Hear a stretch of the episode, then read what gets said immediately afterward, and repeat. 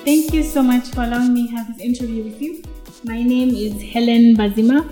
I am a citizen journalist under the Speak Up Girls project, which has been implemented by the Alliance for Community Action.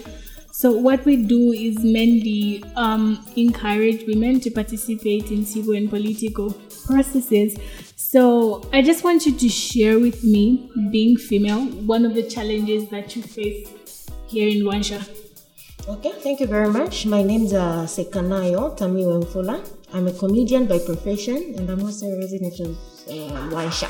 One of the challenges that we face here as, as a woman, especially like in Luanshya, one of the challenges I'll talk about um, rape cases of young girls from the age of 10, from the age of, let me just say, 4 years to 10 years old it's really it has really been a challenge where the young girls are being raped, but nothing is being done to see that uh, these rapists uh, pay for their crime.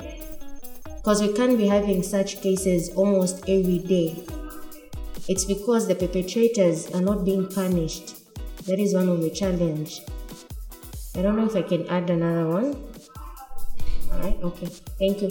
The other challenge that we have is um, we ourselves, the women, we feel like men are not that supportive when it comes to us being into parliament, holding political positions. We feel our men are not really supportive because what they see and what they feel is like the only thing that a woman can do, she's just based to be a housewife or be in the kitchen. So that is a challenge. We need men to support us, and the, the, the support is not much.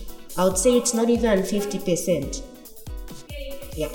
All right, so I had an interview with the district commissioner of Luanshya earlier, and he talked about how much him and his office have been very deliberate about um, encouraging and wanting for many women to turn up to participate.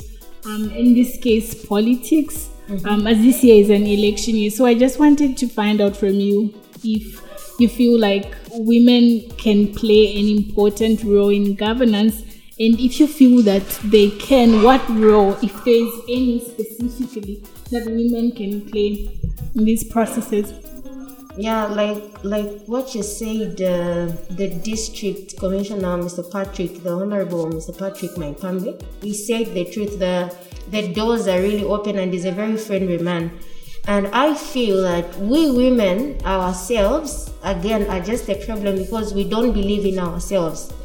And if we were to take, to have confidence in ourselves and have a high self esteem, we can be councillors, we can be MPs, we can do anything. We can, we can stand out and take the, the higher positions that even men would say, but she's a woman, how come she's fighting for like to, to become a vice president or a member of parliament.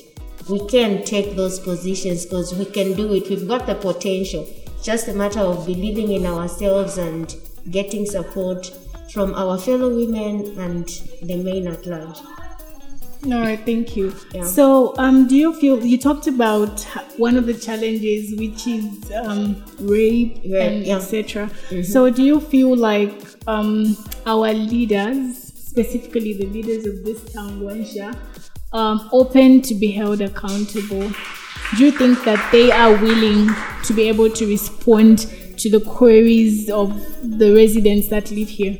Yeah, they are very open. They are very they are very open and they are able to respond to our queries very much because this issue is just getting out of hand.